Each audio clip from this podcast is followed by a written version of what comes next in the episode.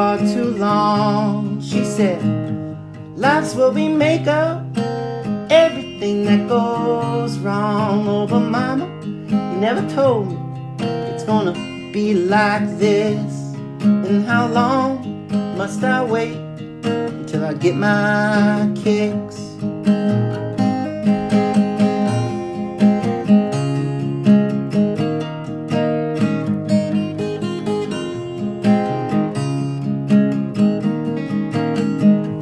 This episode of Dopey is brought to you by our great friends at Oro Recovery, created by our friend Bob Forrest and his friends Evan, Jared, and Bob. Their mission to make a rehab in Southern California that treats alcoholics and addicts with connection and compassion rather than control. They have many, many decades of experience in treating co occurring mental health disorders, including severe mental illness, and they make sure that if you go to Oro, you are treated like a person. And I have actual direct personal testimonial from friends who have been there that can't sing the praises of Oro enough. They have amenities you wouldn't believe, including this potentially spiritually transformative sweat lodge, the sound bath meditation, the equine therapy, the surfing. You name it, they've got it. If you're fucked and you're willing to go to Southern California to get well, then I highly suggest going to Oro. This episode of Dopey is also brought to you by our friends at Knocking Doors Down, a podcast with the mission to end the stigma around addiction and mental health with humorous, honest, and vulnerable conversations featuring guest celebrities, experts, and everyday people. Celebrity guests sharing their stories of addiction and mental health issues include Charlie Sheen, Bam Margera, Kelly Osbourne, AJ McLean from the Backstreet Boys, Cheryl Burke from Dancing with the Stars, Denise Richards, Gary Busey, Butch Patrick from the Munsters, Nature Boy Ric Flair, and me, Dave from Dopey. You can check them out on any place where you get your podcast. It's hosted by Jason, who is in recovery for addiction, childhood trauma, sexual trauma, and a family lineage of addiction, and co hosted by Mikey, who struggles with substance abuse and mental health issues, including depression and anxiety. If you want to see videos, you go to their website at kddpodcast.com. Check them out, it's super fun. This episode of Dopey is brought to you by our very good friends at Evolution Accounting and Consulting, a full service accounting firm that can help you with your taxes, your bookkeeping, payroll, and almost any other business need you may have. Thanks to technology, they work with people from all over the country and pride themselves on building exceptionally strong relationships with their clients. They say that their passion allows you to pursue yours because they understand the stress caused by worrying about taxes and accounting issues. When you allow them to take this off your plate, you'll be freed up to focus on what you love to do. And perhaps more important than anything else, the firm is run by a fucking crackhead. That's right, a fucking crackhead. Fortunately, he's been in recovery for years now and knows the struggle as well as the success. Use the promo code DOPEY when you connect with them at www.evolution accounting.com to receive special discounts.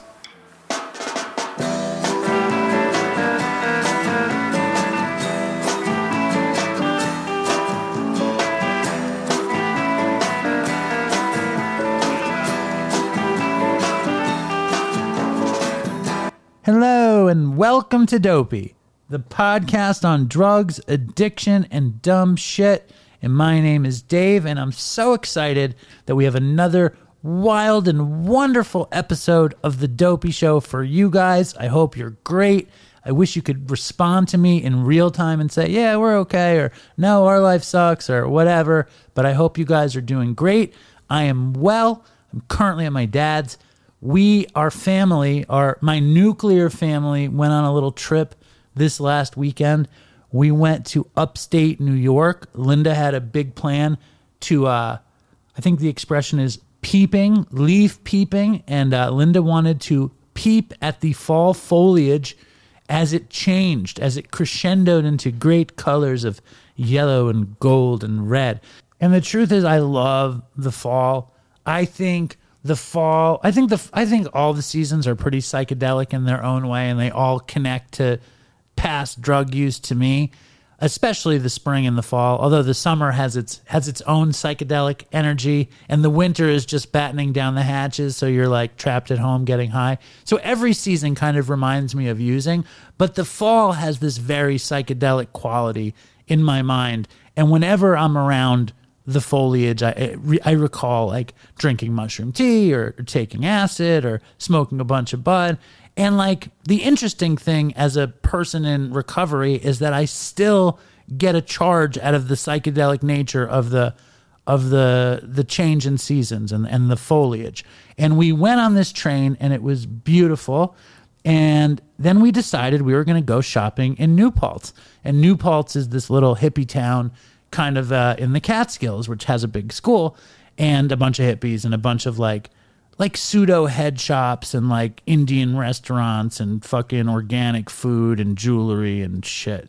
So we get to the town and there's some old guy playing dead songs and I'm like, I knew I had some dopey stickers and I knew it was time to get vandalizing.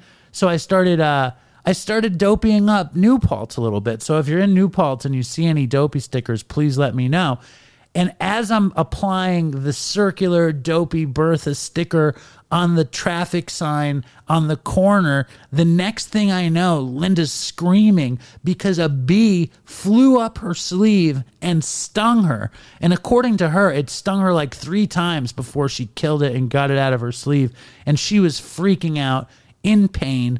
And uh, she had gotten stung a few weeks ago and she thought that her whole her whole arm had swelled up and she thought she might be developing an allergy. So when she got stung this time, she got really nervous and I kind of just because I'm kind of a jerk off, I, I sort of ignored it and was like, You'll be okay, it's just a bee sting, whatever. And we we went up the street and we went into the first like hippie store, which is called Hetty Teddy's. And I, you know, it's like the kind of store you don't think you should bring your children in, but we're enjoying so much hippie commerce that we bring our children in and uh, I'm looking at some shit. And Linda needed to get more patchouli, so she got some patchouli. And Nora like found these like I don't know girls sweatpants with mushrooms on the knees, and she's like, "Daddy, would you get me these?" And I'm like, "No." And I bought uh, Linda the the patchouli, and we left. And the next thing you know, Linda's arm is blowing up and she's freaking out. And I'm like, maybe we should just get lunch. So we sit down in a restaurant. Susan's throwing a tantrum. And the next thing we know, Linda's breaking out in hives and, and it's hysterical. And we call up urgent care. We go to urgent care, and it turns out she was in full blown anaphylactic shock. They gave her a shot of uh, cortisone and they rushed her to the hospital. And I had to get a hotel room. And um, it was pretty scary. And it was pretty amazing that I could be like, okay, I'll get a hotel room. Like in my life, I guess for a while now I could get a hotel room, but I never have. It was like the first time I had to get an impromptu hotel room, and it made me feel very adult, which was cool. Me and Nora and Susan got settled, and we went swimming in the hotel room. Then we drove to Poughkeepsie to get Linda out of the hospital, and they told her that her allergy to bee stings was so intense that uh, if she ever gets stung by a bee, she needs to shoot herself up with an EpiPen and call 911 because she's going to need to go to the hospital. It's fucking insane. So that's very scary. Um, it was a nice weekend, though. It was a cool adventure. Linda likes fucked up adventures because they make lasting memories. So that was definitely, definitely true. And if you were worried, Linda is okay. She will make her triumphant return to the Dopey Show soon enough. Uh, she got the EpiPen. She's she's doing fine. Although the other day she took the garbage out and she said she saw some yellow jackets circling around and she flipped out, threw the garbage in the air and ran back into the house. So stay tuned. I think we will survive this thing, you know, and and the memories will keep rolling in. And we have a very exciting episode today with uh singer, songwriter, Americana, bluesy artist Langhorne Slim. But before we get to Langhorne Slim, I just wanted to remind you guys about the magic of Dopey Patreon, which is at www.patreon.com slash dopey podcast. It helps to make the show as dopey as possible because it supports the show. And you, as the dopey listener, get so much more dopey. We have a new dopey Patreon video. We did a, an, an interview last week. There's exclusive music. There's old shit with Chris. There's art. Go to www.patreon.com slash dopey podcast. Get with the scene. And another way to support the show is to buy dopey merch. We're partnered with this company called SRO Prints out of Cincinnati. They're a bunch of fucking recovering junkies as well. They're making amazing merch. We have nice hoodies, nice long sleeves. We have a new Halloween inspired Frankenstein design. I think we have a few uh, Grateful Dead inspired Bertha hoodies and long sleeves left. Go to dopeypodcast.com, buy the merch, support the show, help send my kids to college and rock the dopey gear. And if you want hats, I have a shitload of dopey trucker hats. I just sent out a bunch, but I still have more. And once they're gone, I'm not getting them back. I also have classic dopey snapbacks and, of course, the Oive snapbacks. Just Venmo me at Dopey Podcast and you'll get the good shit. I also have amazing dopey stickers. That's a lot of fucking advertisement, but it's all to support the show. If you love dopey, support dopey. And before we go, what do you mean before we go? It's time for our featured interview with the great Langhorne Slim, straight out of Pennsylvania. Here he is, Mr. Langhorne Slim. All right, Dopey Nation, you are in for a big time treat because I am on the phone with a big time musician with millions and millions and millions of streams on Spotify. You know, Conan O'Brien is a huge fan of this musician. Me and this musician happen to go to the same college, which is crazy. When I used to play clubs in New York, you had been the guy at the club I used to play. But most importantly, me and this musician were supposed to do this thing at the Park City Song Summit. His name is Langhorne Slim. Welcome to the show. Thank you for having me. Are you kidding me? Nice What, to be here. With, what- how's the level? the level's okay. What were we supposed to do exactly in Park City? I think it was going to start off as just like a walk around the park and see how things went, and maybe get a bite to eat, Nice. take Fir- in a movie. first and, date. Uh, yeah, I mean, I try not to go in with with too big of expectations, uh, which is sometimes difficult. But yeah, it was a bummer that that got canceled. yeah, I was Post- super excited. should I say? Uh, they are going to do it next year, pending uh, what's going on in in our world, I suppose. Do you have a thought that it's going to happen? Like, are you confident that the Park City Song Summit next year is going to be all systems go? to be very honest with you, I haven't put a ton of thought into it. Um, so I, I could not say. I would say in one year from now, who effing knows? Well, I really have no idea. can I tell you that's the only thing on my calendar? The only thing I think about in the So morning would- is the Park Yeah, City yeah, Song yeah. Summit. That's it. Every day, I'm like, is it happening? Because like they, Well, they so what are your thoughts? Are, are, I don't. are we going? or- I don't know. It's the only place that wants me to go. So I'm hoping. I'm really hoping that it's happening. You know.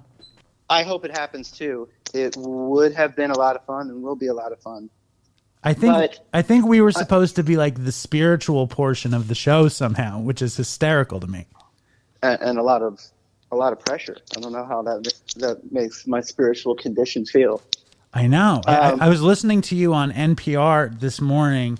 Uh, I mean, you weren't on NPR this morning, but I was listening to you talking about your record, Strawberry Mansion, and spirituality and stuff. And like, when did you find spirituality? Let's start there. Oy vey, what a question. I found music and art as a as a young kid in in Pennsylvania. That I guess was my my um, sort of way into myself, into a place that I couldn't find out there, and in a way, you know, I'm from like a suburban town outside of Philadelphia. Which Um, town? King of Prussia? No, but not super far. It's called the town is called Langhorne, which is uh, very it was very thrilling when they named it after me. when- Nice. When, I moved away. Yeah. so that's how um, you got the name. Yeah. Yeah. Yeah. Yeah. Because you were County- slim. You were slim and from Langhorne. Yeah. Very creative. I know. All right. I'm, I was I, when I was a young a young tot. I got really into like old blues and folk music, and I loved that.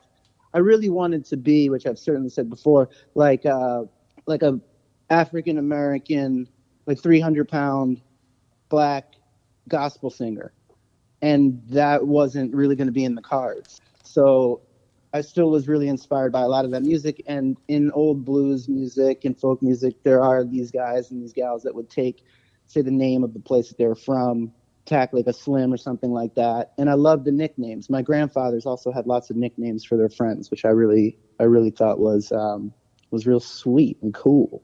So yeah, Yeah, nicknames are the best. So you you did music and art. I want to know when it when the spear. I mean, like because yeah, like what you're saying, like blues music and and and I think you're very soulful. I think your music is very soulful, and I really like it. Um, obviously, you couldn't be a 300 pound black gospel singer, but you sing very soulfully. When did you feel like the God in you thing? the through through music or through I mean, that's a weird question. You know, usually I start with the drugs. I don't know why I'm starting with the No, this is right. I mean, that we could start any, like from a very early age. I did feel like I had something that I wanted to make or create or perform, and I didn't have access to what that was. I didn't play an instrument, so a lot of that for me was like getting in trouble in school because I was acting out. I couldn't sit still. Um, probably an alcoholic or addict from from birth, and was just very kind of needy, but also super disinterested in school, super distrustful of authority, particularly the authority uh, that I thought wasn't equipped to be authority. So yeah, I got into a lot of not serious trouble, thankfully, but I got school was a mess for me in my you know in my early ages, and then music and I was a little theater kid. I could get the good roles for the boys because I was like one of probably three boys that would try out for the parts and I could sing a little bit.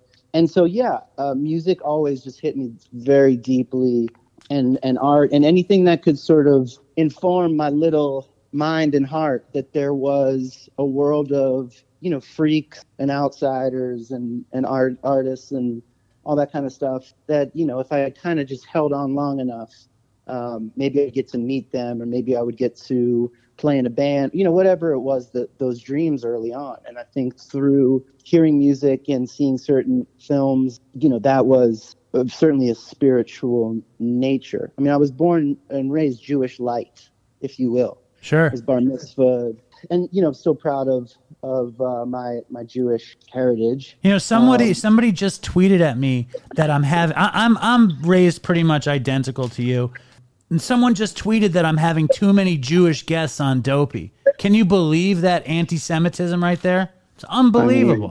Horrible. My gosh, my gosh, I know. that is a hell- that is a hell of a tweet. I know.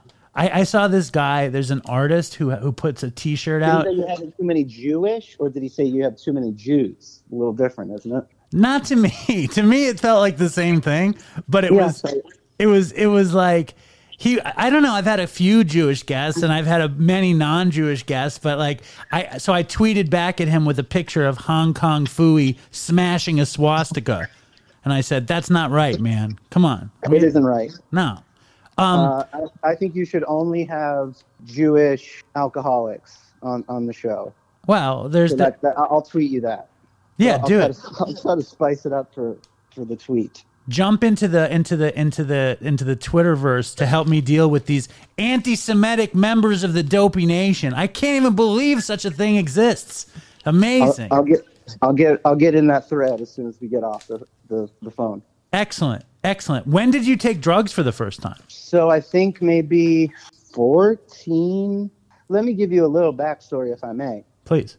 I was raised very, by my mom and very strictly, you know, I sort of say it as a joke, but it's real. Like I have this memory, at least I think the memory is real. Let's see what she says. But that that she like sat me down when I was little and was like, I want you to stay away from three things as you grow up.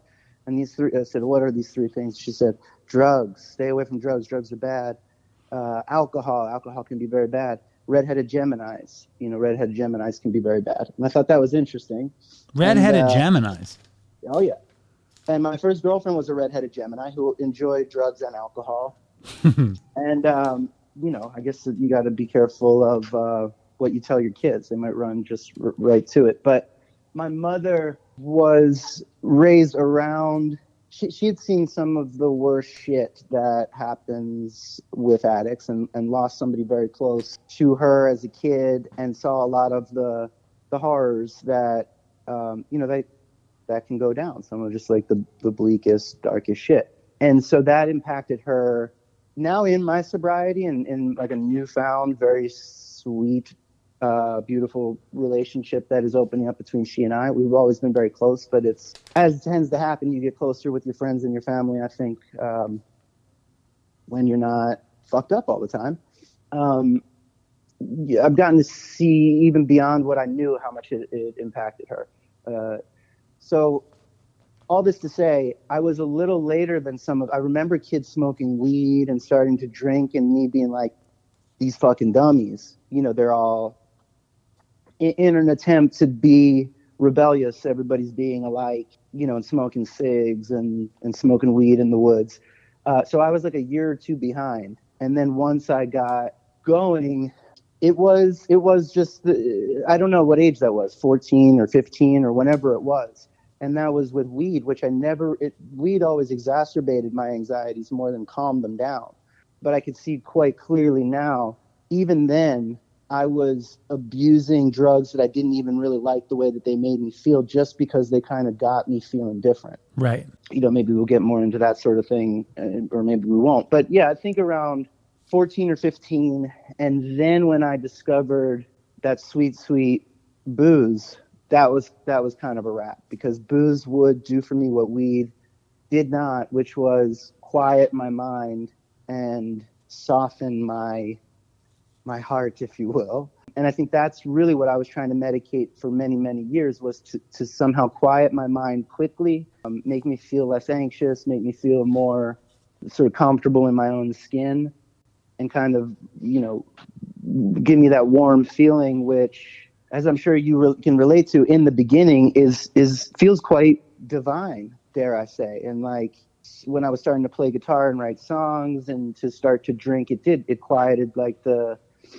the negative, uptight, you know, kind of voices in my head or whatever, and um, it kind of let that flow more. I would feel more comfortable in social situations or or just by myself alone. So it is as soon as I got going, it took a long, long time. I, I knew at an early age, not that I would identify as an addict or an alcoholic. I think it would took me a long, long time to get anywhere comfortable with such words, but I knew that alcohol, especially, was going to be in my life a lot from the first time that I got drunk. And then when I found drugs and, and certain drugs that I particularly enjoyed using, uh, yeah, I knew that that was that was going to be a, uh, a steady companion. Right. And I think we, we have a lot in common with that stuff. For me, it was the opposite. Like alcohol, like alcohol just didn't work with my body for some reason, and, and weed did. But it was the same thing. It was like soothing and makes me feel confident. The greatest thing about it was that it made me not care so much. I cared Yeah. so much. Um, and I also was really into the blues when I was a kid. I played, uh, I was really into, I, I learned how to play blues harmonica when I was a kid. And, Oh, cool. uh, and I would like play around the city and I, you know, I wanted to be like, I don't know, I had that fantasy of being some kind of musician and mine didn't get very far. Like I played in a couple bands that got very, very nowhere really. But you actually became a real musician. Like, and I'm sure that alcohol and Bud were tools towards that end. Was it like that? Well, weed for me in in Langhorne in Bucks County, the town that I'm from, that was when I started smoking weed. That was before I went. Finally, I got asked to leave the public school. Thank goodness, and I went to this little alternative artsy school. uh, Wait, why did you get asked to leave? They they taught me a word that I didn't know at the time, uh, which was insubordinates. I had to ask my mom what that was. Right. Um, I think it was overall insubordinance, and I was getting into fights. You know, never winning at them, but just just acting out a lot, and uh, it just wasn't a, a, a good a good fit for this guy. But I think in the very, you know, before I, I went off to this other little high school, I would come home. I would often smoke weed with my oldest, bestest friend from back there, Chris, and I would immediately get paranoid, and ha- and he'd just be like, "Dude, you do this every time." Like we would get high, and I would bolt home, could not hang. But in the bolting home, I was really excited to go and play guitar, and I was just sort of learning how to play guitar, and um, and that gave me. Uh, you know, it, it, I guess it sort of pushed me into isolation, and I don't mean to romanticize this at all, but I guess at that particular time, it pushed me into a room uh, with myself and an instrument that I was learning. Obviously, one could do that without, you know, getting blazed out of their gourd, but that's what I was doing. So yeah, I don't know if that helped or hurt my uh, abilities to learn the instrument, but that's kind of how I started to to learn how to play guitar. Well, it's like a great Um, side effect of the paranoia of Bud. You're like by yourself and you're with your guitar and you're by yourself and and and it probably like put you to work. You know what I mean? You knew not to At that time, room. it put me to work because I, I think it worked a little differently for me than when I tried it in later years, which I probably wouldn't play music because the voices in my head would be like, "You suck, you suck," and Mhm. weed turns that up for me. It does the opposite for me as it does, I suppose, for you or for anybody else that it chills out. It's utter chaos in my mind, and it's not not the fun kind of chaos. But yeah, booze was was different, and other drugs were different. Uh, and and so I kind of left weed behind, and alcohol became my main my main squeeze. And then I I always was very fond, and this was what I had my relapse with prescription pills, man. Uh, and there was no shortage of those, you know, in in in schools and with with the youths. When you're who- when you're when when you're a teenager, when does the name Langhorne Slim pop up? Um, it was my senior, I think my senior year of high school. Uh, again, I went to an artsy school, so for me, they let me as like my senior, whatever they call that project thesis, make a record in my basement, and you know, I think gave me a really good grade for completing that. but yeah, they let me do that, and for that, I, I gave myself the name Langhorne Slim. Like a school project. I mean, was it a blues record? It was. It's something that people I think could hear. It's out there, I think, somewhere. It's called Slim Pickens, and they were burnt CDs. I would sell them at Sidewalk Cafe and other places. That back in the day, that's where I knew the Trachtenberg family from. And yeah, there were some absurd attempts at blues music, um, and uh, I don't really know, like kind of weird, folky, rock and roll inspired stuff. See, in my in my imagination, all of that music comes out of the basement tapes. Like whenever I hear music like that, I'm like, this is all from the basement tapes. But that's I'm sure the basement tapes came from something else. But it all, it yeah, all- for me, I, I, you know, and I, I love Dylan and, and the basement tapes and, and all. I'm a huge Dylan fan. For me, it was I got, I loved punk rock music. And like for my bar mitzvah, my cousin Noah, who I looked up to a lot growing up, he lived in New York and would show me, you know, come up as a kid and would show me, uh, take me to like shows and take me busking in the park and stuff like that. So, so yeah, he got me like Butthole Surfers album, uh, Pavement album, L7. Um, could he play? he's an art, a visual artist. So Uh, like but he would like- take you out and he'd be like, look at my cousin, he can fucking rock it out on No, guitar. You know, he would take me out and, and sort of walk away, but keep an eye on me so nobody fucked with me. But he believed he was one of the first people that thought I had something interesting going on. Um, so yeah, he would take me uh, occasionally into the Washington Square Park or the subways. But then, so I, I had that music. I had classic rock from the like classic rock stations and oldie stations in Philly and New Jersey. And then I got really into, which probably inspired uh, that early, you know, high school stuff the most was um, in high school. I got really into uh, Harry Smith folk anthology, which, like you're saying, basement tapes. That for me, it, it was like music, like field recordings, but music uh, that sounded like it was recorded on another planet. and I don't know if there if it was from like the 30s, 40s, uh, but in that time period, I can't remember exactly when that goes back to. But I got into like Alan Lomax Yeah. stuff and uh, Harry Smith, and I think that kind of blew my mind because I really the the fantasy and the dream was to be in a in a band, but I hadn't found the band that I you know the, the other ki- kids to play with really. So then hearing this music, which a lot of it was a solo guy or girl, just killing it, uh, and like the most soulful, you know, badass stuff I'd ever heard, and it just being one person, that really, that really inspired me a lot. See the fantasy about Sidewalk Cafe when I was when I was like in my in my early 20s I would write songs and I would try to go play at uh, open mics and I would go to the Sidewalk Cafe and um, and I I did a weird show like I did a music TV show in like 1999 and we did a an episode on on uh, the anti folk night with Lach Yeah, and yeah. all that shit. Yeah, And the legend of the Sidewalk Cafe was that Beck came out of the Sidewalk Cafe. Uh-huh. And, Yeah. I, and I guess you came out of it too, but just you guys, right? Well, I mean, I don't know how much Beck came out of it. Beck, I guess, maybe played it. I don't know. I saw Daniel Johnston play there. That Right. Incredible. Right. When I was playing there, Regina Spektor would pop up Right. from time to time. Nellie McKay, uh, this guy Paleface, Jeffrey Lewis. Yeah, I went I to. saw He went to Purchase too.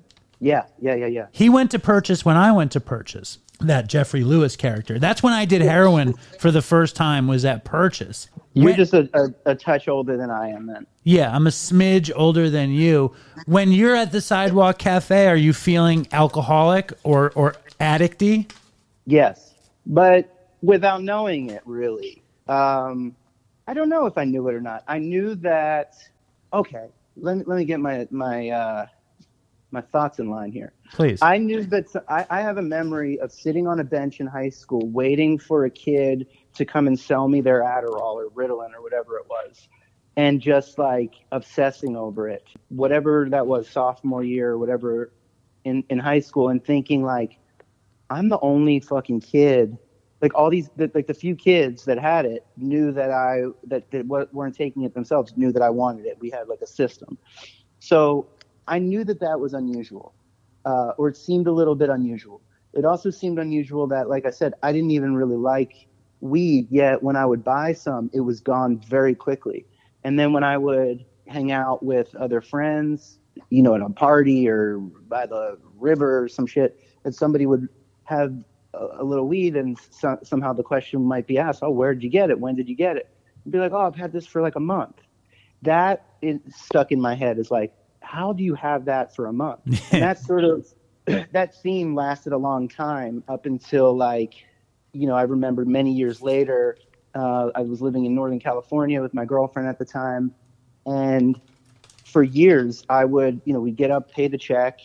I would have probably had a bottle or two bottles of wine before even going to dinner. She would have a glass or two and uh, almost every time leave a glass half drank and i would get up pay the check put my coat on and just chug the wine and at one point after doing that countless times, she was like, "Why? That's fucking gross. Why do you do that? It bothers me when you do it." I didn't even realize I was doing it, and it occurred to me that it's like, I don't understand how you don't do it. It's just getting me closer to where I feel. And oblivion wasn't even where I wanted to go. I wanted to go to that sweet, that that elusive sweet spot. But anyway, I'm getting off track. no, you're not. I like this. What's the describe the elusive sweet spot? Oh, okay. I like to refer to this as the divine dance floor, the elusive sweet spot. And it, at least for me and my experience, it's one of the great ironies of addiction, which is chasing your tail, essentially, like wanting to. Everybody knows that feeling for themselves that enjoys the feeling of intoxication, which is maybe you feel like you're a better flirt, or maybe you feel like you're a better, I don't know, uh, Guitar player. guitar player or pool player. And there is, I believe, some truth in that. Like all of my experience and all of your experience wasn't bad. Some of it was fucking beautiful, or else you we wouldn't get hooked to it. I don't think. Um, it is that whatever it was that I was trying to to medicate so ferociously, like for me, I wasn't a I wasn't like a social drinker uh, I was, but but I was just as happy to drink alone. I wasn't a social drug user with some of the drugs that I liked at all because I didn't want other people to know I was on it. What were your drugs? Uh, well, I liked opiates, but I never, but I hate needles, thank God, and I think that that saved me. But I, I really liked pharmaceuticals, and you know, definitely dabbled or tried uh, most anything that cross that I, that I crossed paths with. But But like benzos, like like well, did you- benzos were benzos were my relapse. What started my relapse. let's get to the first let's get to the first sober before we relapse, Mr. Slim. Yeah, yeah, yeah, yeah, yeah, yeah, yeah, yeah. Keep me on track. I'm with you. I'm, I'm, I'm hold I'm with you 100%. Um, Yeah. we're in that Hold elusive sweet spot and, and but I want to know like when you're living in California and you're drinking bottle after bottle of wine, like what are the drugs you're doing? Like when did you notice like holy like what what made you need to get sober the first time anyway? Well, here's the thing about the wine too, because I became what I would certainly say an official wino. Like where I'm from, you know, somebody has a birthday party and you know people bring like six pack of Yuengling or something. I wound up falling in love with somebody in San Francisco who's from a small town in Napa Valley. Moved out there, and then people were bringing to the dinner parties like the best wine that you know exists, or certainly that I had ever had. So I got really into not learning anything about wine, but just really into drinking it. And so she would go to work, and I would chug a lot of. I remember what, and this this breaks my heart to tell the story, and it still kind of yeah, it doesn't make me feel good. But it was for some birthday, somebody brought some like a Magnum bottle, a big ass bottle of some fancy wine, and I, my girlfriend at the time went to work, and I was stayed at home, and I was you know, trying to write some music or whatever I was doing. She came home and I was, you know, in bad shape. I was just passed out or incoherent. And she went into the other room and saw that I had drank this entire bottle, which I suppose she had told me uh, we should keep for a special occasion. It's an expensive, big ass bottle of wine. And she said, she was like, Sean, why? Why would you fucking drink? Like, it's a Tuesday. I told you this is like for a special occasion. You just drank it by yourself. And I just remember thinking like, it is a special occasion. Like I was home, I was trying to like work on some shit. And just like the look in people's eyes of not recognizing, like that when caught in that behavior that seems not even justified. It seems like, well, why wouldn't I drink it? It was a gift. It's there. It's big. It's full of something that's going to make me feel a way that I want to feel. You made you made the occasion special. I made the occasion special, but it was not very special for anybody else that I was going to be around. And I just remember, and I have different memories of that, sort of just seeing in, in other people whom I love and love me, in their eyes, just kind of like, what is the, what is your problem? Like, you know, kind of concerned and angry and grossed out and confused and just like, why, why do you, why do you do this? Like, why do you have to do this to such excess? But yeah, those the you're asking about drugs. The drugs that I would Well, alcohol counts. sure, sure, sure. But those those were the things that I enjoyed, which I'm very grateful to be here talking to you today because I just I keep hearing these stories of you know these bootleg you know Vicodin, per- you know all these sort of uh, Right. painkillers, you know get, getting made out in the jungle and amounts of fentanyl that they say can kill you in one pill. Like and during I know we're not at the relapse yet, but like that's the shit that I I, I didn't drink again, but that's the stuff that I was doing and not from my own prescriptions. So it's like, oh yeah, yeah. It's serious. I get it. When you drink to a certain extent and you're just taking all kinds of drugs like that, not everybody, as we know, not everybody wakes up or gets to have uh, more chances. Which is what led me to be get sober the first time. Is that I felt physically, spiritually, emotionally beyond depleted. Like I felt like a dead man walking. And then that's I don't know if I'm uh, taking us too far, but that, that's why I I decided to on my 33rd birthday to quit drugs and alcohol. So what was there a bottom? Was there like what was the, I mean you had a, you had a flourishing career, right? You were sought after, you're torn. You don't care about the Park City I mean, I'm not with all due respect to the Park City Song Summit. Oh, you play and- all over the place. You know what I oh, mean? Oh, you're but- like you're a but- professional. Okay, but just to backtrack, I did not mean to seem like I do not care about. I, I do care about it, and I look forward to it. I know. just- I know. I'm sorry I put you in that position. I didn't mean that at all. That's okay.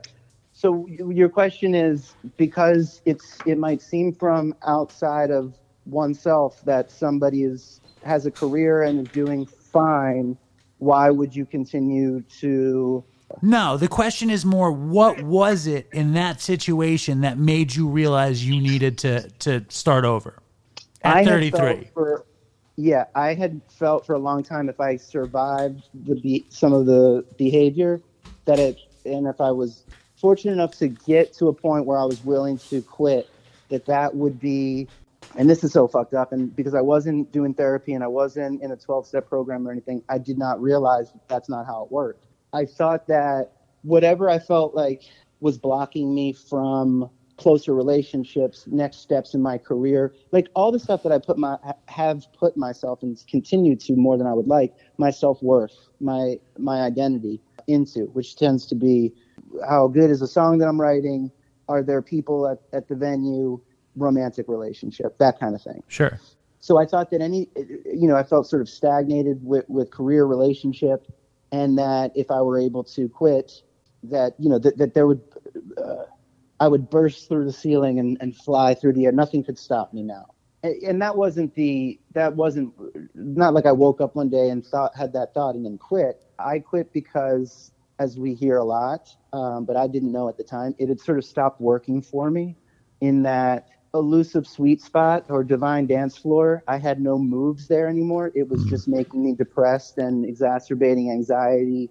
I was performing poorly, super inconsistent on on stage. The band were like a band of brothers that have you know stuck with me for for years and years. Uh, it seemed like at any moment, uh, I felt like they were against. I felt like everybody was against me a lot of the time when all they wanted me to do was to you know be a nice person and, and stop drinking to the extent that I was. I almost knocked something over and I lost my my train of thought. No, you're Uh, talking about like when you when you decided you had it and that things weren't good. What did you do to stop? Like, did you could you just walk away from it? You didn't join a 12 step fellowship. You didn't go to rehab, right? No.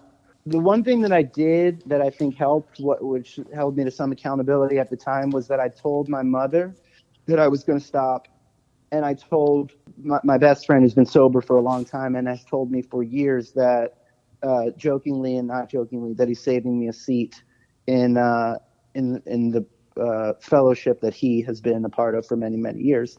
I told him, and I went to. I had moved to Nashville maybe a year or two before. Came home. It was my 33rd birthday. I laid in my room, which was like an upstairs sort of attic little room at the time in a friend's place, and detoxed. And didn't realize that that's what was happening. Didn't realize that it was potentially dangerous. I wasn't addicted to drugs at that time. I had sort of stepped away from from the pharmaceuticals, so maybe it made it a little easier. I don't know, but I remember there was like a radio that wasn't plugged in. You know, there's voices coming out of this radio. It felt very much like an exorcism. I know that that sounds very dramatic, but it really felt like there were there was like a creature, which I often refer to addiction or my own alcoholism or addiction as a creature but it felt very much like there was this this force that was in me that did not want to come out and that I was there to reckon with and to get out. So it was it was intense and I was definitely hearing some shit that I don't think if you were in the room you would have heard um, and experiencing some stuff like that. And I don't know, you know, t- my my memory doesn't serve me with a lot of things and how the, the actual timing of things. So I don't remember when people ask me now how long is it going to take for them to get off the physical feeling of it all uh, you know when they're when they're getting sober i don't really remember how many days or, Right. or weeks you know it took for it to sort of feel like i had purged this this thing But Um, but kicking alcohol is like is notorious because it's the one thing. I mean, you kicking benzos and alcohol are the are two things that can actually kill you. So like, yeah well what I, was I knew that I, I I only knew that years later when i was in a treatment center for benzo addiction and they said you know kicking benzos and alcohol are the two ones that can kill you right? uh, yeah so what was so you're you're basically having auditory hallucinations in the attic. Do you how do you remember like feeling like shit? What was what was going through your head? i remember feeling like shit Good. uh, and I and I remember feel probably feeling like, well, you know, no sh- no shit, I feel like shit. And I don't know, man. I for better or for worse, as as you know, we're doing this over the phone right now because I don't have a computer. Uh, I usually have a computer, but it's in the shop. I'm very tech slow in a lot of ways, and so at the time, like googling something like detoxing from booze, it w- it wasn't even something that uh, would occur to me. Going and buying a book on it, I didn't do anything like that. So nothing informed me outside of whatever I had heard in the past from people or a movie or something like that. So I think it was just I knew that I would feel shitty, but I didn't have any other real context for any of it. Hearing things, seeing things was not brand new to me. That had happened more than a few times prior due to excessive use of particularly uh, uppers that led to some real wild shit. Like what? So, uh, well, it was called in in a hospital a psychotic break. Um, I still don't know what exactly was going on there. Was that before this the kicking up before 33 you had these kind of uh, psychotic yeah, episodes? Younger. And so when if people ask about uh, a bottom, it wasn't like that for you know, I guess for a lot of people probably there was a lot of bottoms. There were worse things that had happened prior to like the day that I decided to quit that did not make me quit you know, like that experience where I, you know, I showed up at my mom's. It happened in New York, and then I was back in Pennsylvania. I showed up. I'll have to tell my mom not to listen to this because I don't think she wants to revisit any of it. But definitely um, tell her not to listen to it. Yeah, and I love you, mom. If you do listen to it, she'll uh, listen. Uh, she loves you. Come on. She does love me, and and she she finds she finds where I'm at out there on the internet. But yeah, I showed up to work. Uh, I had been seeing a lot I basically entered into a different dimension or some kind of like hellscape. This isn't something that I generally uh, talk about, so I'm feeling some physical sensations, honestly, even by discussing it with you. But yeah, it was after being up for you know too many days, taking too many things. I learned later that I was taking like pills that were like time released, but I didn't realize that they were time released. So I was just like, kind of doubling down on all of this this crap. And um, what was it? It was a large amount of Adderall and then whatever else there was, and I don't even remember. I honestly don't even remember. But I remember thinking that some people that I loved very much were in danger, and you know, my mother at the time was a divorce attorney showing up to her work trying to explain any of that you know, was more than alarming. Thought that my bandmates, you know, basically was, he, you know, hearing things, seeing things, and took me to our like family doctor. And he's like, you got to take him to the hospital.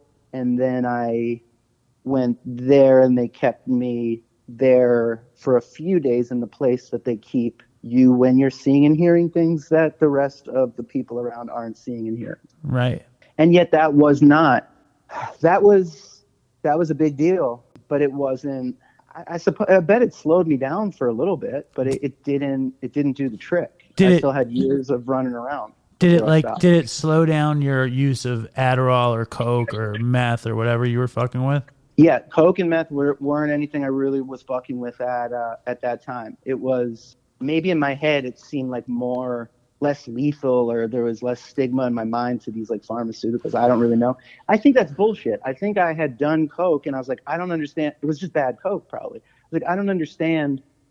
And I had tried heroin, uh, snorted it, and I didn't understand why people were eager to do those when you could get these synthetic forms of them that for me felt more potent and long lasting. Um, well, it sounds like I always wanted. I never did much Adderall. I did a tiny little bit of Ritalin in college at Purchase, actually, and then I did. I never did Adderall, and I didn't like Coke. But I wish it's like if I have one regret about my substance abuse, it's that I didn't do more Adderall. I think I would have gotten a lot of stuff done. Yeah, but you know, for whatever I got done on it, it also one quite literally made me insane on a few occasions, and two the amount of time because and I think a lot of drugs and alcohol affect me differently than they do at least the people that I was around that, that, that were using those things. It would sort of have almost reverse, just different effects on on me. But there were songs that I wrote while doing Adderall and other things like that. But there were also days that I would just stay focused on something and feel super into it. You know, you've seen this, heard the story or seen it. You know, there's scenes in films, and just like obsessing over a sentence or like a little drawing, and then you look back on it and it's like there's like three words there. So yeah, I don't know. I, I got some things done, but I also spent a lot of time just losing my mind. Right, right, right, right, And right. the and the, and and the come down for me from that stuff is is is the worst of anything I've ever done. It makes me feel basically suicidal. Like I feel super super depressed, super depleted. Definitely can't like look somebody in the eye. Definitely can't get out of my house to like get a sandwich. It's really uh, a hardcore, you know, down for me on that stuff. Right, it depletes you. And and when you told your mom you weren't going to drink anymore, was she relieved? Did she know that there was something going on with you? since I was a kid, my mom knew. And I asked her recently, was there a time that you that you thought of having some sort of intervention or, or trying to force me into rehab? It almost surprised me after I went to rehab and got sober this time and I'm doing it, you know, with in, in, in a program and with therapy and stuff. I had had that thought. Like I, I've been a mama's boy my whole life, very close with my mother, and she has seen all this stuff before. It wasn't brand new. Like she lost a brother to heroin. So I did ask her and and she said, "Well, yeah, I mean, of course, I thought about it a ton, but I I knew from previous experience that you can't force somebody to get sober. You can't force somebody. Right. I guess people do that. They have interventions. People, I guess, force people to go to, you know, this court mandated Treatment, whatever. uh, treatment and all that. I don't know the success rate or not. But anyway, I think just like this time, my mom was beyond. I wouldn't even know the word to put it. Uh, relieved wouldn't be the word. To, to, uh, I would think to hear me say I'm going to quit or I have quit. I think there would be great reluctance to trust that that was really going to be the case with what she has seen in her life and what she has seen with me. So, you know, even now, I'm sure she just hopes every day, as as I do, uh, and and I know that, of course, one day at a time. You know, as as cliche as some of the slogans are, that's the that's the real shit. Yeah. Uh, I don't know if she, you know, I don't know that it's going to last forever, uh, or I'm going to stay this path forever. The proof is in the pudding, though. As I do stay the path and do really, and you know, give therapy a shot for the first time in my life. Really do work these steps. Really do connect with uh, with the program, which is not. When I went to treatment this time, um, the only time I've ever been, I had no idea it was a 12 step treatment place. I was pissed when I found out that it was. I was like, oh fuck, man. I just wanted somebody to cure me, Right. as I think a lot of us do. Sure. I I wanted to take uh, heroic doses of psychedelics to just be cured, or to have somebody just slap the shit out of me, whatever it would take, or Did- to grow out of it. Were you a psychedelic guy? Did you love psychedelics? I believe in the the powers of psychedelics. I always had a difficult time with them myself. Maybe like weed, it made me feel very. I didn't know that I had such control issues until I got sober this time, Hmm. and until I've had some of the psychedelic experiences that I have had, where I just felt unprepared and very scared and you know controlling. And then when you're trying to fight against the power that is particular psychedelics, it, you know, it's I think it kind of have to lean into it, and I'm I'm I wasn't a leaning into it kind of user, and most of my experiences were not in. They were like in party atmospheres, or like in my room because I could get some shit, and so I would just take it. Right. And what you're talking about is pro- is like why everyone is so hot about psychedelics being useful in in kicking drugs or getting over alcohol because of what you're talking about, basically. Yeah, and I and I and I happen to. I'm not very well educated on that, but I would not poo-poo any of that. I think that it's a real damn shame that that all of the studies were shut down in this country when they were, uh, and I think it's exciting that.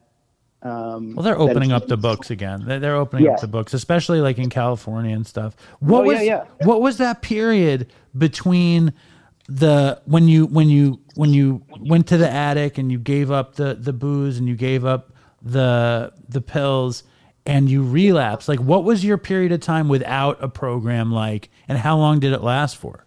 I think it lasted for about three years. Okay, and I don't I don't know exactly because I started to when I started to delve, I delved really slowly, and then you know the rest was history. In short, if I'm if I'm capable of putting it, telling any sort of short story, what that looked like was after getting clean, my life. It really, as cheesy as this is, I don't care. It was, it really was like, wiz- it felt Wizard of Oz. I didn't know the term pink cloud at the time, but it felt like it went from black and white, which actually I prefer black and white in certain things, but if you will, black and white to Yes. Technicolor. Yes. Like it was bright and beautiful, and I was able to connect with people more. Um, you know, like something like being social or, or like flirting, you know, with somebody at a bar or something, you know, people want to drink or get fucked up for that. It never made me uh, feel better at that or more willing to do it. I would, I would drink and then I would get like real in my head after a while and I wouldn't, you know, I would just sort of sit there. So when I got sober, I found that I was just able to talk to people a lot easier. My concerts, I think I was very lucky that I was immediate. I know this wouldn't be good for everybody, but I was thrust into bars very quickly because that's where I make a living and do my thing. Mm. So I was around alcohol very soon after, immediately after, and I was greeted with not just acceptance, I was greeted with like joy that I had stopped uh, by my bandmates, by the people that I worked with, by my family, by anybody that knew. And then as a performer, I just felt like I was able to which is a big fear, right? Like when I both times that I got sober, I was scared shitless that it would hurt me hurt me creatively, which is historically a very common thing I think for Totally. any creative people. But what I was able to find very quickly, at least on stage, was that I was able to sing better. Uh, it wasn't that I was just able to hit, cer- you know, again with the elusive sweet spots, uh, which would exist, but they're fucking elusive. So then I found I was just way more consistent. I was able to put on a full good show and then do it again the next night.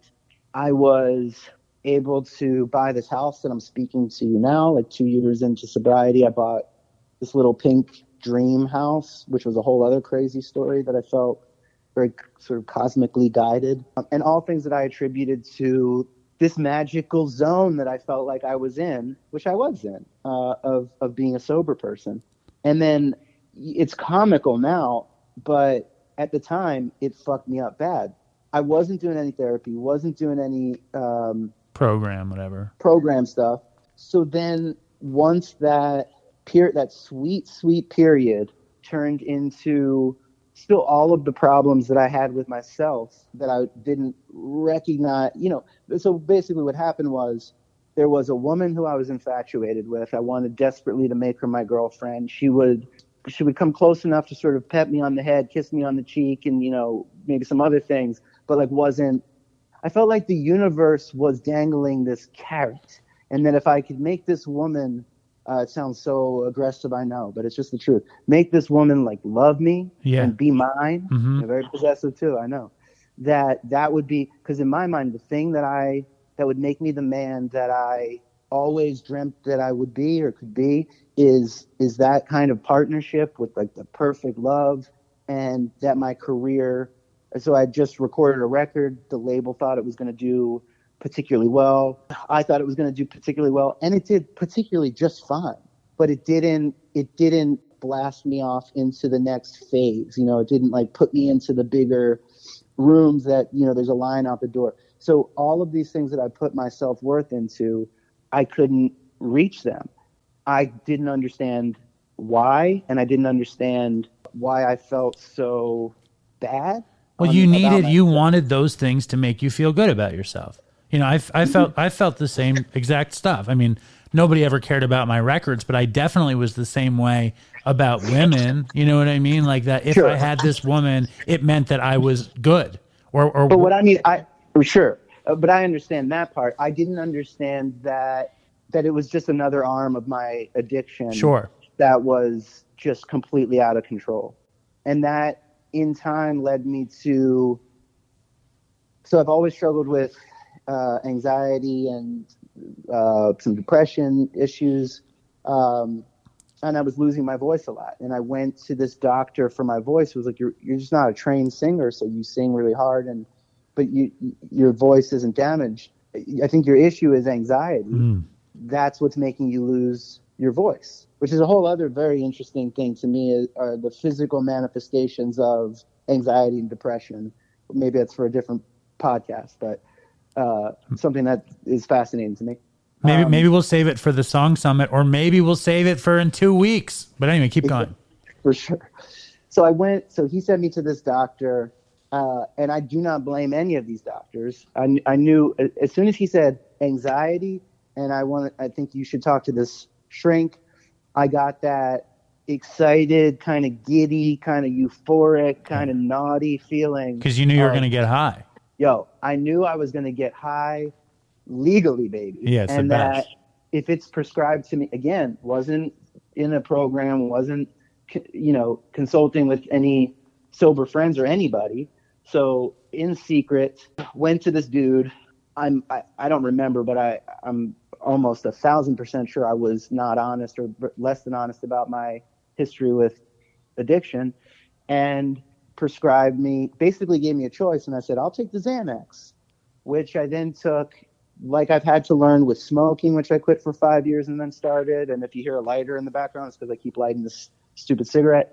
I can't do, I just don't do anything a little bit. And I will get addicted to just about anything that makes me feel different. So he gave me like a, I don't know if it was an antidepressant or something that you don't feel, at least right away. Right. He's like, you got to take this for a, a few weeks and then the Xanax. And this is just as needed. And it was a little, a, sh- a little dose. I think I threw away after about three days, whatever that other stuff was, and just started going to town with, with the Xanax. And before long, I was calling that doctor. I was lying about, oh, I left for tour and I don't know what, why I would do that, but I left it in the medicine cabinet. As if I would ever fucking forget it. It was, you know, I told him, you know, one time we were playing a festival, oh, somebody came in and stole it out of my bag, shit like that. So I was getting into, you know, lying, manipulating behavior, um, which is which was something that I had in in sobriety on my own. I was working toward.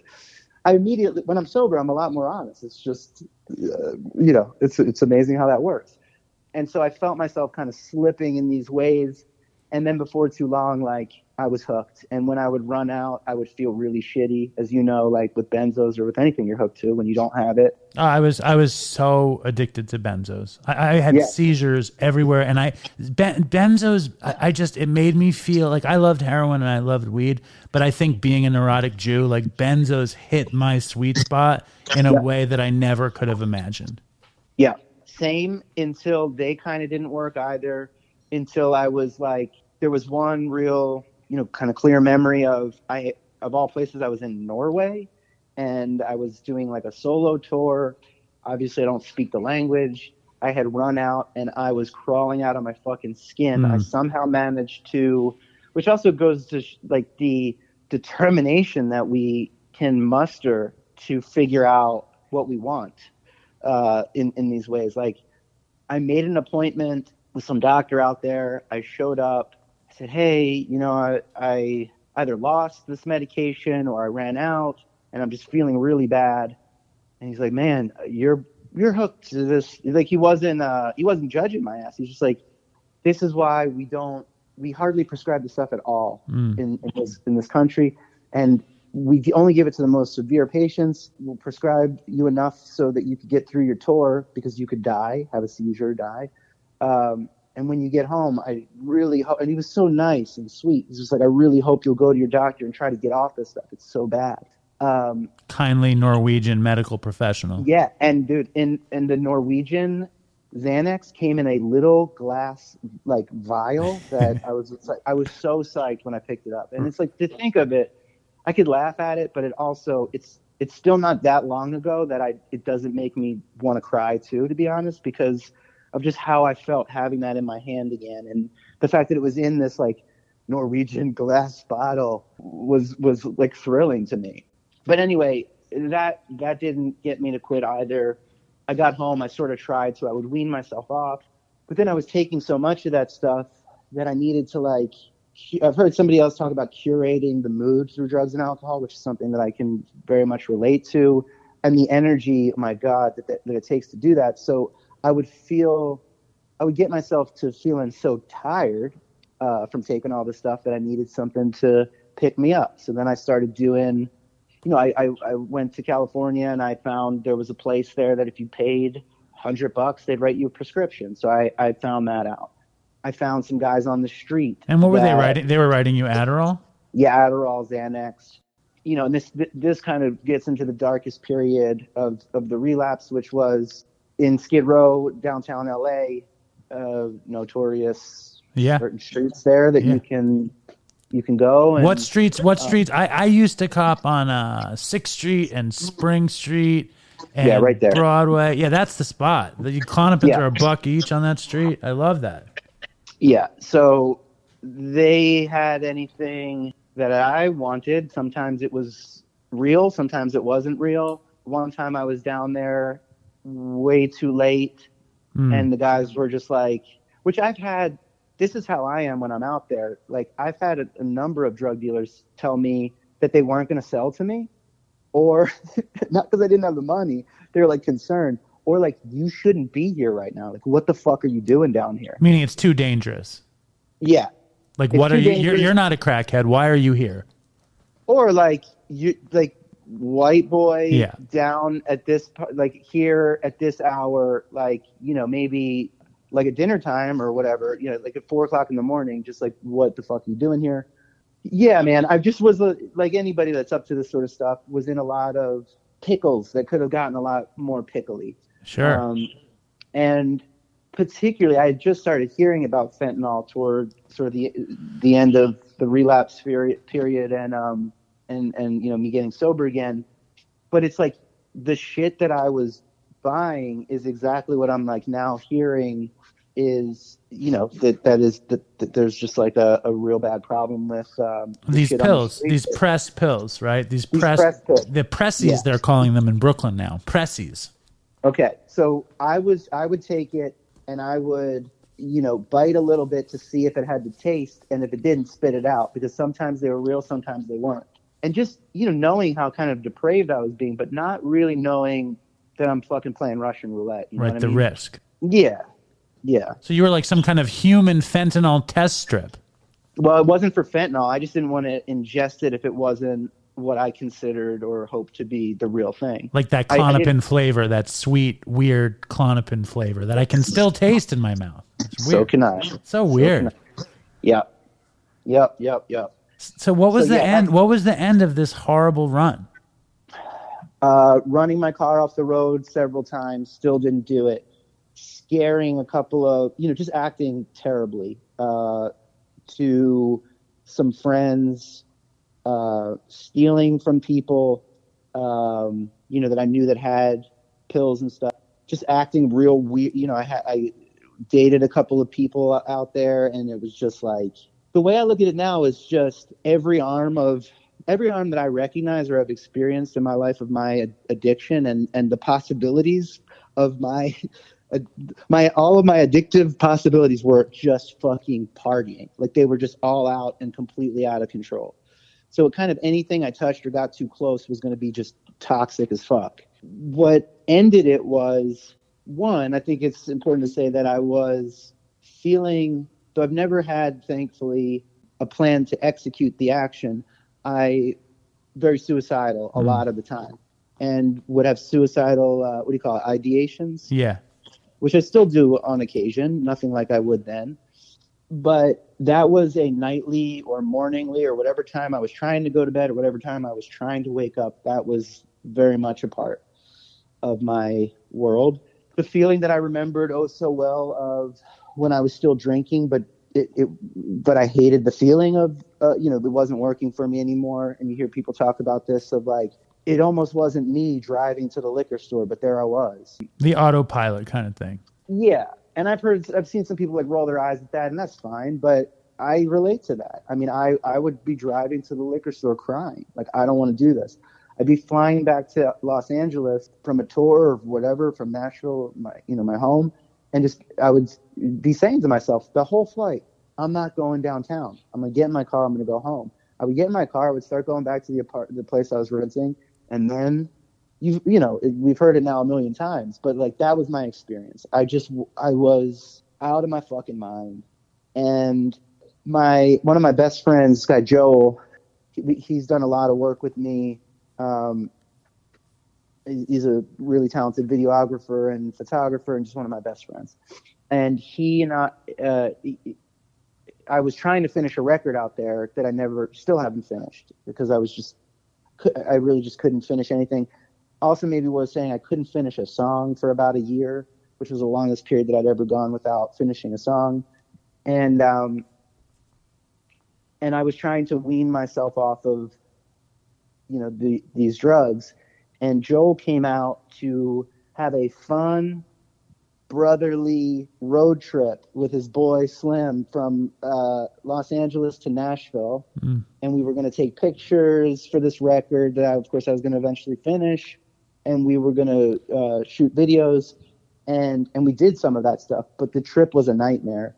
And I was just so just in such a bad way. And he had, no, I gave him no heads up as to what was going on, and he just had no fucking idea um, what was happening, why it was happening. And I just remember in that trip, him just looking at me. That look that that I had sort of brought up in some other story before of just like who I don't know who you are. Like I'm scared, I'm uh, annoyed, I love you, but I don't know how to help you. Like, just like, are you just depressed? Like, what the fuck is going on? Um, and the, the trip was so hard that, and what do you call these? Uh, geographics? Like, I had gone out to, to California thinking that I would start doing yoga, drinking green juice, fall in love with a hippie, finish the record, get off the pills. But of course, when I got out there, I just amped up all my Well, it's the access to the pills. It's like amazing. Oh yeah, yeah. The- oh yeah, yeah, or to whatever you want. And then I think I, I guess the thought process was, well, that didn't work out. I'll go back to Nashville where I got sober the last time, where I own a home, and I'll kick it there. So I got back, and I remember just dropping him off at the airport, and he turned around and just looked at me, like he had lost, like he just didn't recognize me, and just see, like to see that, have that kind of reflection in like a brother at that particular time, it just hit me so, so hard. And I watched him go into the airport. I drove off and just started to cry. And then, which I wouldn't recommend doing because it's not good to look at your phone while we drive. Uh, but I just started looking up um, treatment centers on, on the ride home. And uh, I think three days later, I was in one. Nice. Well, I think that's a great. I mean, I think that's uh, it's unusual that that clarity hits somebody like you or me in that moment, but it's awesome that it did. I think that there was so many things that were happening that were leading me to I know I need to get this under control. I kept trying to get it under control myself. Uh, and maybe that's the surrender that we often hear about was I wasn't going to listen to you or to anybody by telling me that I couldn't do it on my own. And I didn't, I wasn't not listening because I thought I was being arrogant or I thought I was being so strong that I, that I thought I just had it. But I, until I experienced that, that like utter distrust for myself, which is a very bleak fucking feeling when you're like, I do not trust myself to not get in my car and go to the liquor store. I didn't trust myself to not go call every fucking pharmacy and try to bullshit them or to see if maybe there was a prescription, you know, there was like prescriptions around because I travel, you know, for a living. Uh, I don't know if someone was getting confused in the systems of Walgreens or whatever pharmacies, but there's different pharmacies, different prescriptions. Um, so it, it really was at that point where I was like, I guess I just I couldn't fool myself that I'll try to wean myself off again. I also didn't know where to get anything in Nashville, which was a blessing. I didn't have any numbers. I don't know the the spots, um, and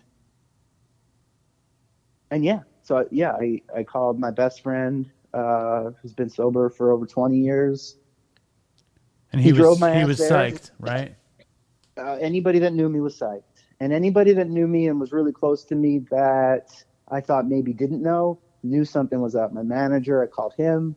I said, man, I'm really sorry. I think I said, I'm sorry. I got to go get help. And he was just beautiful. I'm so glad uh, we clearly know something's up. I mean, I'm such a difficult person to deal with when I'm living that way because everything fucking scares me. You know, like every every decision is hard for me unless I'm making it in that sweet spot of being high.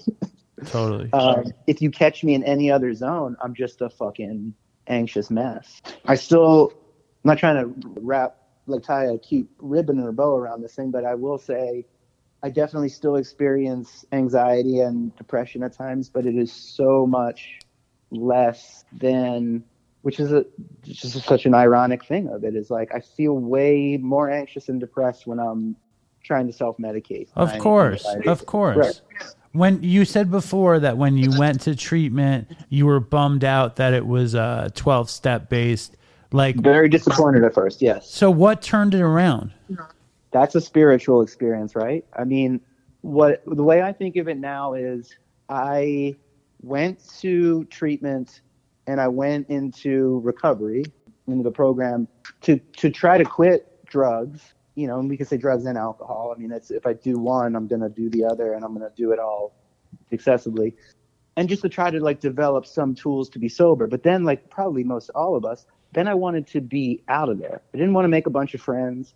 I didn't want it to be a lifelong thing that I'm going to be working on. The idea of doing any kind of recovery work sounded like homework to me.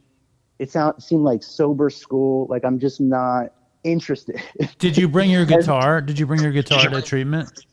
I did, and and they wouldn't let me at it until uh, until a guy you know knew that I was a musician. And I think it, he he thankfully befriended me and was very kind, and we would play. You know, we played together a couple of times. Did you get the place to sing Hotel California with you? Did he sing Hotel California? No, I don't know the chords. How do you not know? That's the ultimate rehab acoustic guitar song is Hotel Oh, really? California. Yeah, that's what I always Yeah. play. That's what I always play when I go to detox. Um, No, No, but but I but I just wanted to say because that's uh, I'm going on and on. I realized something did switch for me where I did really. I'll just say it like I kind of felt I did. I fell in love with it being a day to day thing and a process as opposed to what I always wanted for anything that I want in my life is an immediate thing. And I don't know if that sounds too hokey, but it is really true. It's like I came just to try to get off drugs and I stayed because it really does help me become more the the fucking dude that I want to be. Like Sure. it helps me it it helps me have a more graceful, sweet life that is sometimes really hard, you know, obviously, but it's like Uh, I, I just had to experience it because I wouldn't have believed it that by connecting with other people, like the idea of putting out a record and having a conversation like this a year ago, I wasn't interested in. I, I felt very uncomfortable about it.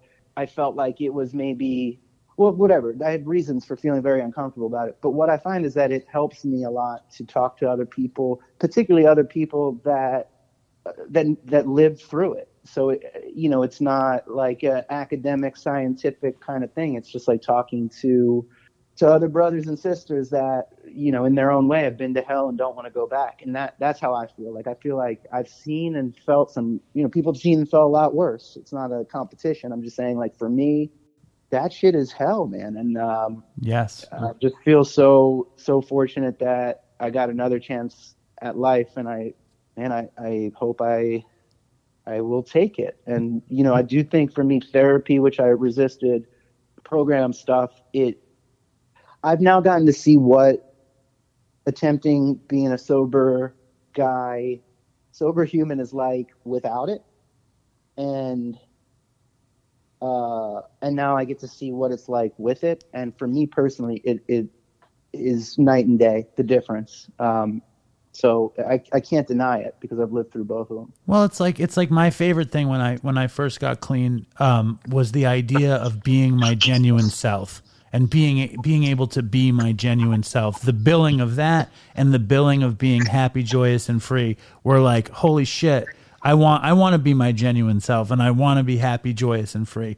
And it sounds to me like it's similar. Like it's that that was the calling and it's like, "Oh my god, I get to do this and I get to work towards it as opposed to like some like drop on your tongue instant And I- gratification." Yeah, and if I work toward it, it makes me feel good about myself. It makes me feel like I'm growing. Uh, the people that I love that surround me, my relationships grow with them. Um, I got to make this record, the Strawberry Mansion record, which was the most songs I'd ever written in a short period of time, sober as a mother. and so the fear that I had yet again of like, am I going to write songs? Um, whether people like love those songs or hate those songs or that record, uh, or people hear it or don't hear it, it's such a wonderful gift for myself to have so early in round two of sobriety, getting to kind of experience a creative uh, burst, if you will, that uh, that I can sort of keep in my pocket is like, just remember, dude, because that's where shit gets really hairy for me. It's not that I'm out at a bar or at a show and everybody's drinking and I, I and I don't know what to do with my hands and I want to, you know, which is common. Not, I get that. For me, I don't know if it's more insidious or not, but for me, it's like when I'm trying to write a song and I'm alone and I can't get to the feeling and right. if only I had a bottle of wine and a few of those pills. Right.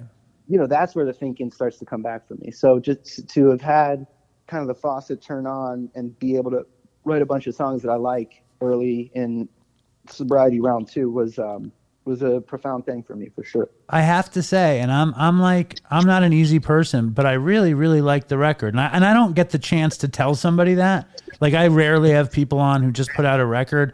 And it's like it's good. Your music is really good. It sounds good. It has a good feeling to it. You've got a nice voice. The instrumentation is beautiful. I think you made a beautiful record.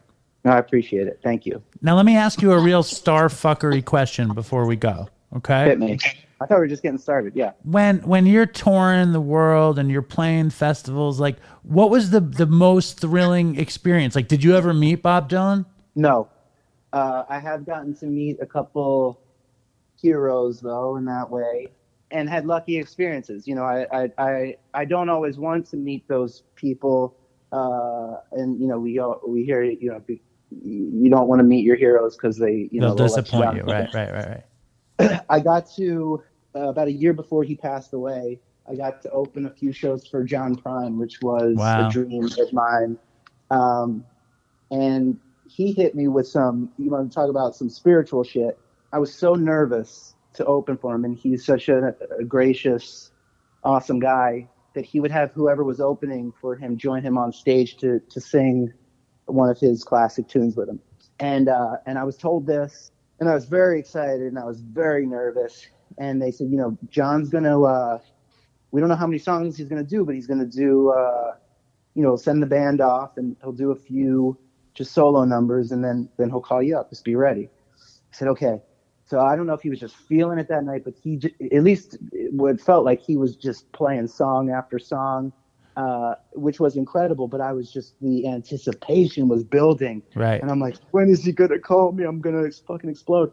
And he he finally calls me up there. I'm trying to break the ice. I just met him briefly before the show, and uh, just trying to break the ice with him and the audience and myself, I guess. And I uh, I said in the mic to him, I go, uh, Mr. Prine, this is like one of the great, you know, the greatest honor of my my career and I'm gonna try to act cool, but it's gonna be hard. And without skipping a beat, he looks at me. He's like, "It's always hard when you try to act cool." And I'll fucking never forget that, man. It was so great. He he was amazing. I got to meet and, and chat with with Willie Nelson.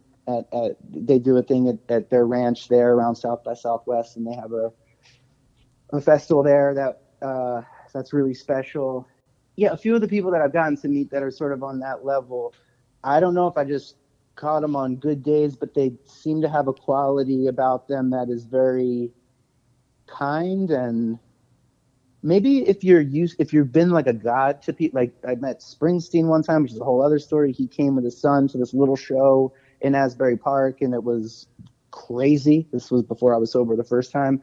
In this tiny little bar and I'm looking out and playing and there's Bruce Springsteen with bobbing his head.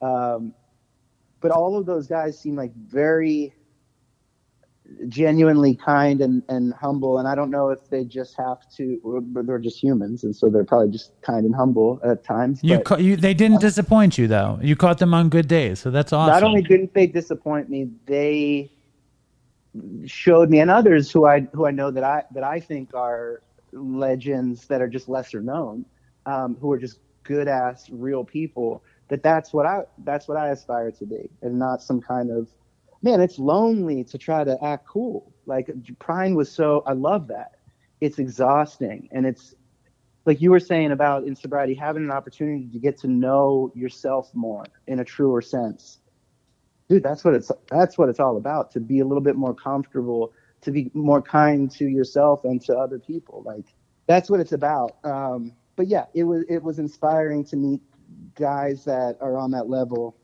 and and see that they were they were sweet dudes That's awesome. Did you do a lot of drugs at Purchase or no? yes i did I used, I one of the sold I sold did a, I sold a ton of acid at Purchase. What drugs did you do at Purchase? Uh, well, again, it was it was the my two sweet loves. It was pharmaceuticals and booze. I did uh, blow for the first time, but I did not like it. Um, it it lasted too short and made me irritable for too long. So yeah, that that that's what I was doing mainly was a lot of prescription pills and a lot of booze. How did you wind up at Purchase anyway? It's a fair question. I had a job at the Sunoco station. I think it was the Sunoco gas station. Um, I didn't think I was going to go to college. My mother said, if you're able to get into a college, we can uh, financially uh, make that happen um, as long as it's not too expensive, or good luck. And good luck to me kind of meant getting that job at the Sunoco or the Wawa, and I was not prepared to do that. So Purchase was the only school that I got into. I think I was on like waiting lists maybe for some private schools that would have been too expensive. And Purchase was the the choice because it was so close to New York City. Um, And that's how you hit sidewalks was through Purchase. I guess that yeah, it must have been toward the middle or end where I I had a girlfriend. I know we're, we're probably running out of time, but I had one of the nicest things, and I was a bad boyfriend uh, to this lovely human being. She graduated before I did, and I just remember her pulling out the Village Voice or Time Out or something and circling um, all of the open mics uh, in the back of the newspaper, the magazine, and giving it to me and being like, "This is what you say you want to do. Here's some places you could just go and, and Do it. play songs." Right. I was like, "Holy shit!" And so I started to do that. Yeah, Did you have the Bob Dylan fantasy of playing in the village? And I mean, you're actually good. Like I was never particularly good when I did it, and I and I had that Bob Dylan fantasy in my head. I had so much of a Bob Dylan fantasy, as a lot of us I think do that do this sort of music, um, that I would come home from high school, I guess it was, and watch the D.A. Pennebaker film. Yeah, Don't Look Back. So many times that I started to emulate the way that he would talk and and all that, and um, He was so mean to Donovan in that movie, right? so fucking mean to Donovan. But I was so sort of obsessed with, you know, I got uh, obsessed with Nirvana. I watched this Minor Threat video from the old 930 Club. Like these were pivotal, you know, bands and things for me. But with Dylan, I remember thinking to myself, this is what I want to do for my whole life, and I'm never going to.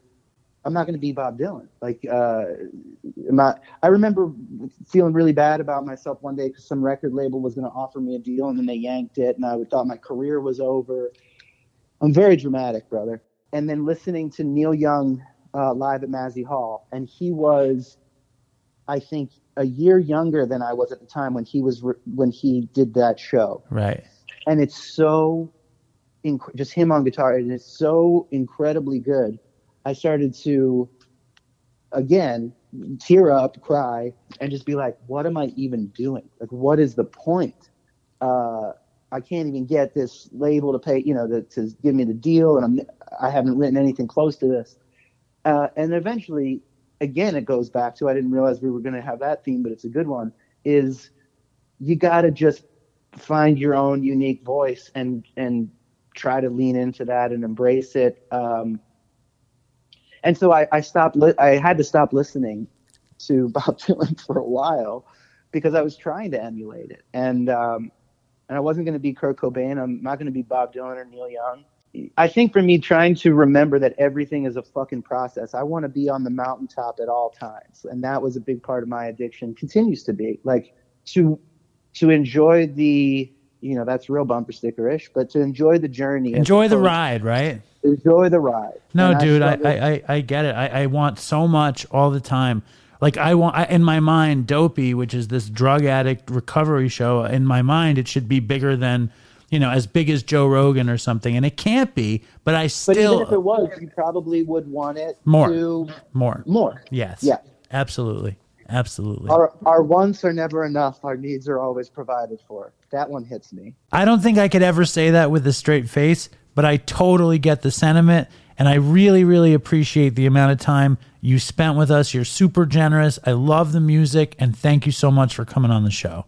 I really enjoyed talking to you, and I appreciate it. Oh, me too, man. Me too. Thank you for having me. So that was Langhorne Slim, and check out his music. It's it's really soulful, and he's he's really really good actually. And um, I'm not going to get to see him. He's playing tomorrow night. We're not going to get to see him, but it was awesome to talk to him, and I think we will be doing a lab next fall in the Park City Song Summit. So if you're anywhere near Utah, you should come check that shit out. Check him out at langhorneslim.com on Spotify, whatever. And before we go, I just want to read a dopey email. You know, Dopey emails and voicemails are so important to the show. They are part of the lifeblood of Dopey. So send in an email, send in a voicemail. The email is dopeypodcast at gmail.com. Write a review. My poor dad is staring at the fucking iTunes reviews, wondering why there are no reviews coming in. Well, there are some reviews coming in, but they're trickling in. We need more. M O R E, more. Anyway, here is the uh, email. It's from a guy named Brandon, and he says, Hey, Dave, I came across your podcast last week and have been listening to a mix of old and new episodes throughout the workday nonstop. I started looking for recovery ish podcasts because although I feel relatively solid in my recovery with almost three and a half years of sobriety, I do get feelings of guilt once in a while because I no longer attend AA meetings, I don't have a sponsor, etc. I stopped my involvement with the program after having mixed feelings about it with many meetings leaving me feeling more anxious and uneasy than when I walked into them. And then, with the birth of my daughter, I started to find other ways to work through my thoughts and fears regarding addiction, working with a therapist, talking with my wife very often, other sober buddies, etc. I do feel that although I'm thinking about my sobriety on a daily basis, it's become more of a reactive thinking with situations triggering some moderate thoughts slash feelings and behaviors. I'll sort of take notes of what those are, but what I'm missing from the program is the proactive thinking involving recovery. And I think that Dopey will be a perfect addition to my current recovery. I think the way that you view life as an addict is very similar to how I've tried to view it, so I was immediately drawn to the podcast. I also want to tell you how sad I was to learn about the passing of Chris. After only hearing a few episodes, I could tell how wonderful a person he was, and I know he would be proud of your ability to push through and continue doing what you do, as many of us wouldn't have the strength to do that. Anyway, not sure what the hell I was going for with this email, but wanted to let you know you have a new fan who has found the fucked up stories of addicts to be extremely comforting while also reminding me that I can't ever be too comfortable in my recovery. Cheers, Brandon. Thank you, Brandon, for the email. I, I can't thank you enough, really. Anybody that sends an email, it just makes me happy. It makes my day. Congratulations on your three and a half years. I mean, that's a big deal. We should never, I mean, we, none of us like are, you know, we, we were all drug addicts and, and, and any days that we get are incredible victories. And one of my favorite things that I hear all the time is if you're off the beam, how easy it is to get back on the beam just by recommitting yourself. And like, I didn't go to a meeting, I haven't been to a meeting in like 11 days or something, which is a long time for me. And it makes me feel a bit off the beam, a bit uneasy. And I, but I know the nature of, of my program is to make a decision to recommit myself to my recovery. And it's like magic. It's like poof, you're back in your recovery because you've made that commitment. And I'm not saying it has to be 12 step. I'm saying whatever you're comfortable with doing is all you have to do. And all you have to do is flip the switch in your mind and make a decision, and you're back in your program. And the thing about Chris, I got another email from somebody recently, and it happens once in a while that somebody will send in an email like now, and they've only heard the first 30 episodes or something. And it blows me away because in their world, Chris is alive. And like, and I always feel like the need to tell them straight away that Chris just died. So it is sad, obviously, that he's dead. And and it's so odd that for some people he's still alive. And I know that he would be incredibly proud that you wrote an email and mentioned him. And and I think it's all incredibly valuable. So that's all I have to say about anything. And I think I'm starting forget Aaron, it's gonna be Ask Dave. If you guys have any questions and you need some really good advice, ask Dave. No, I'm kidding. You can still ask Aaron. Aaron will be back on the show with much better advice than I have. My advice is like if you feel like you're out of recovery, get back into it. Snap into it, man. Do your thing. Let your freak flag fly. Anyway, thank you for listening to the show. It's always a pleasure. Stay strong, Dopey Nation, and fucking toodles for Chris. I wanna take a walk around the world. I wonder